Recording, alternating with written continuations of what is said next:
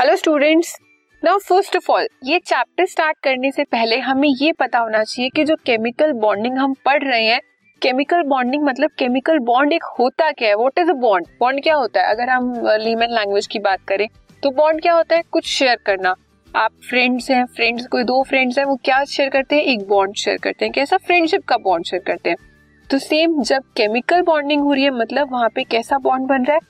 जब कोई दो इलेक्ट्रॉन्स या तो इलेक्ट्रॉन का ट्रांसफ़र हो रहा है या इलेक्ट्रॉन की शेयरिंग हो रही है तो उससे जो बॉन्ड बनेगा, उसे हम क्या बोलेंगे?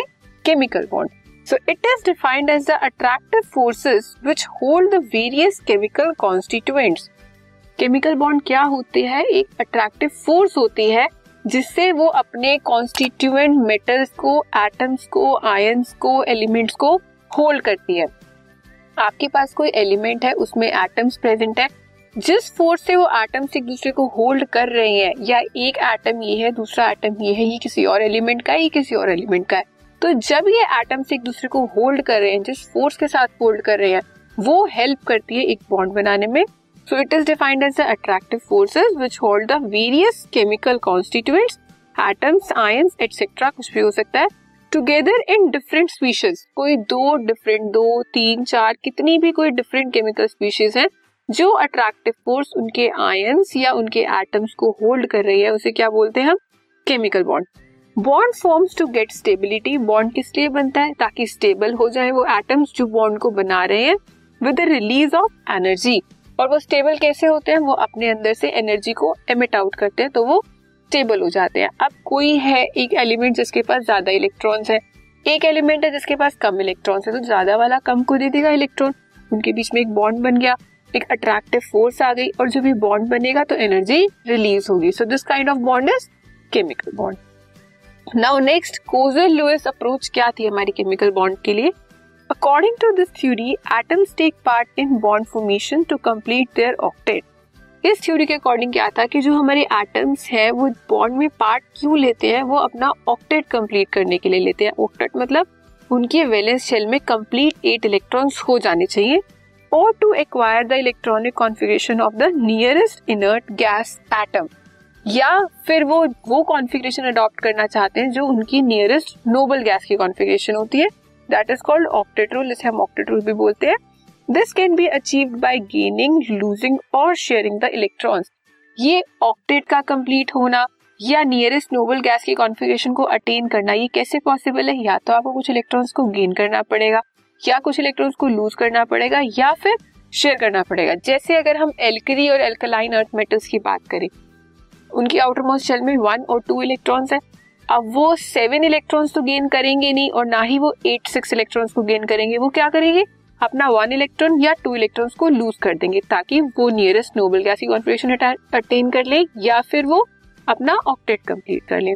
सेम अगर हम ग्रुप 14 की बात करें ग्रुप 14 कार्बन ग्रुप है उसमें क्या होता है? फोर इलेक्ट्रॉन्स है। ना तो वो फोर लूज करेंगे ना फोर गेन करेंगे क्योंकि बहुत ज़्यादा एनर्जी चाहिए अगर वो लूज करेंगे उसे तो। और गेन करेंगे तो उसमें इंटर रिपल्शन इतनी हो जाएगी। सो वो क्या करते हैं? शेयरिंग करते हैं। इसलिए ग्रुप फोर्टीन वाले कोवेलेंट बॉन्ड्स बनाते हैं। अब अगर हम हेलोजेंस की बात करें हेलोजेंस में सेवन है। सेवन तो वो लूज करेगा ही नहीं उसे ऑक्टेट पूरा करना है तो वो वन गेन करेगा। सो so, इस तरह से कोजल लुइस अप्रोच क्या थी हमारी? कि केमिकल बॉन्ड जब बनता है, इस थ्योरी में वो या तो ऑक्टेट को कंप्लीट करता है, या फिर वो नियरेस्ट नोबल गैस कॉन्फिग्रेशन को अटेन करता है। किस तरह से? या तो इलेक्ट्रॉन्स को लूज करके, या उन्हें गेन करके, या फिर शेयर करके।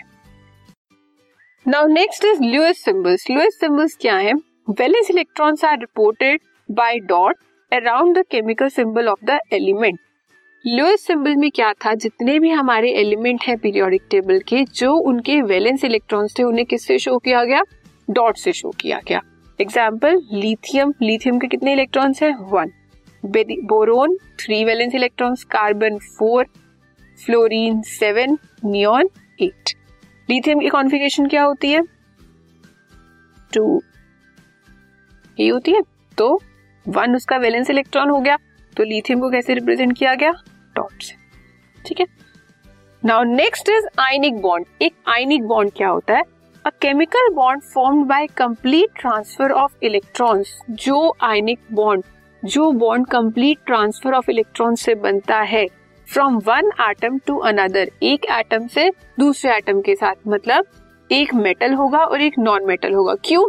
इलेक्ट्रॉन लूज कौन करेगा? मेटल। और इलेक्ट्रॉन गेन कौन करेगा? नॉन मेटल तो इलेक्ट्रॉन का ट्रांसफ़र हो गया। अब इस ट्रांसफ़र से जो बॉन्ड बनेगा, उसे हम क्या बोलेंगे?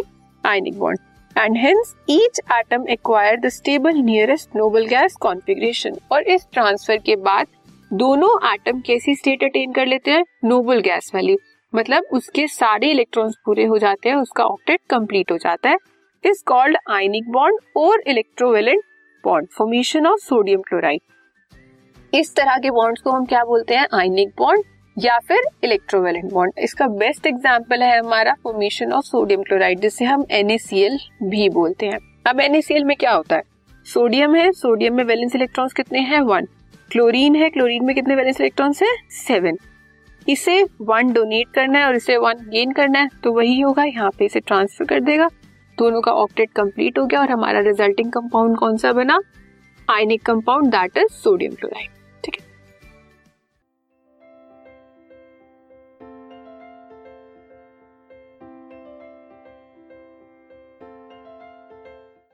this podcast is brought you by hub hopper Shiksha Abhiyan अगर आपको ये पॉडकास्ट पसंद आया तो प्लीज़ लाइक शेयर और सब्सक्राइब करें और वीडियो क्लासेस के लिए शिक्षा अभियान के यूट्यूब चैनल पर जाएँ।